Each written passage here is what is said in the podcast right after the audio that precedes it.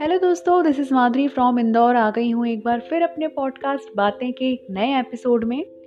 लेकिन आज मेरे पास कोई टॉपिक नहीं है आप लोगों से शेयर करने के लिए, बल्कि एक बहुत अच्छी न्यूज़ है, जिसे सुनकर मेरा दिल गार्डन गार्डन हो गया। हाँ बात है ओलंपिक टोक्यो की, जहाँ आज फाइनल मैच था हाई जंप का, इटली और कतर के बीच में। तो हुआ यूँ कि इटली और कतर के खिलाड़ी तांबरी और वर्षिम के बीच में मुकाबला हुआ और दोनों ने 2.37 मीटर की छलांग लगाई और बराबरी पर रहे। प्रयास था गोल्ड के लिए। फिर अधिकारियों ने उनको तीन मौके और दिए, लेकिन तामरी और बर्शिम दोनों 2.37 मीटर से ऊपर की छलांग नहीं लगा पाए। फिर उनको एक आखिरी मौका दिया गया। लेकिन उस वक्त क्या हुआ कि इटली के खिलाड़ी तामरी के पैर में चोट आ गई और वो पार्टिसिपेट नहीं कर पाया।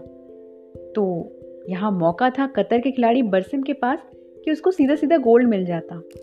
लेकिन उसके मन में एक डाउट था। उसने कहा, सर, अगर मैं अपना नाम कंपटीशन से वापस ले लूँ तो क्या गोल्ड हम साझा कर सकते हैं? तो अधिकारी सोच में पड़ गए। उन्होंने कहा, ठीक है, पता करते हैं।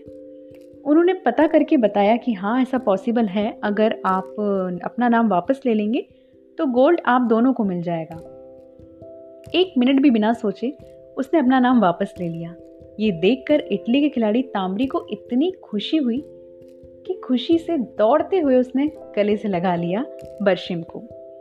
और मुझे आज खेल भावना देखने मिली।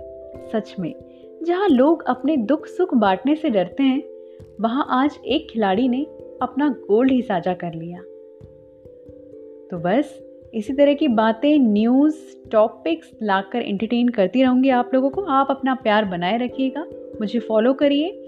और स्वस्थ रहिए सेफ़ रहिए। मिलते हैं अपने नेक्स्ट एपिसोड में। तब तक के लिए बाय टेक केयर